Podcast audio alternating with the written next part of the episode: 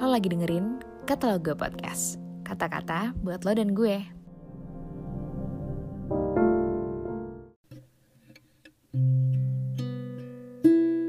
Shalom guys, apa kabarnya nih semuanya? Aku harap kalian baik-baik aja ya. Pada hari ini, tepatnya tanggal 20 Februari 2021, renungan kita berjudul Saling Melayani Dalam Kasih. Ayat renungannya diambil dari Galatia 5 ayat 13 sampai dengan 15. Saudara-saudara, memang kamu telah dipanggil untuk merdeka. Tetapi janganlah kamu mempergunakan kemerdekaan itu sebagai kesempatan untuk kehidupan dalam dosa melainkan layanilah seorang akan yang lain oleh kasih. Sebab seluruh hukum Taurat tercakup dalam satu firman ini, yaitu kasihilah sesamamu manusia seperti dirimu sendiri. Tetapi jikalau kamu saling menggigit dan saling menelan, awaslah, supaya jangan kamu saling membinasakan.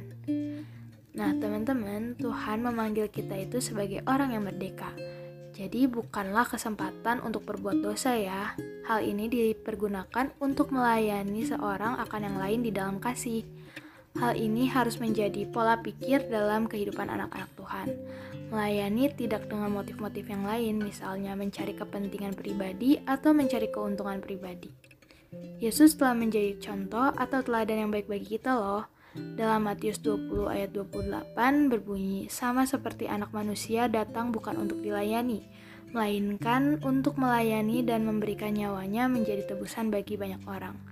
Dan pelayanan yang dilakukan oleh Yesus kepada manusia didasarkan oleh kasih, seperti yang ada tertulis di Yohanes 3 ayat 16. Karena begitu besar kasih Allah akan dunia ini, sehingga ia telah mengaruniakan anaknya yang tunggal, supaya setiap orang yang percaya kepadanya tidak binasa, melainkan beroleh hidup yang kekal.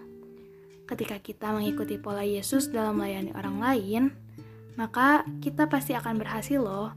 Itulah sebabnya pelayanan yang kita lakukan akan menjadi langgeng, tetap semangat dan berkobar-kobar, bahkan nyawa kita pun yaitu hal-hal yang utama dan terbaik yang kita miliki akan dengan rela kita korbankan sekalipun kita menderita kerugian, tidak dihargai, tidak dipandang orang, bahkan disalahpahami. Sebagai salah satu contoh di mana kita melayani orang lain, namun dari orang tersebut tidak ada ucapan terima kasih, maka kita tetap melayani orang tersebut walaupun kita tidak menerima ucapan terima kasih sekalipun. Kita pun tidak menceritakan kepada orang lain bahwa orang yang kita layani tersebut tidak mengucapkan terima kasih terhadap pelayanan kita, sehingga benarlah nasihat Paulus yaitu, tetapi jikalau kamu saling menggigit dan saling menelan, awaslah supaya jangan kamu saling membinasakan. Karena itu, marilah kita saling melayani dengan kasih. Sekian renungan kita hari ini. God bless you.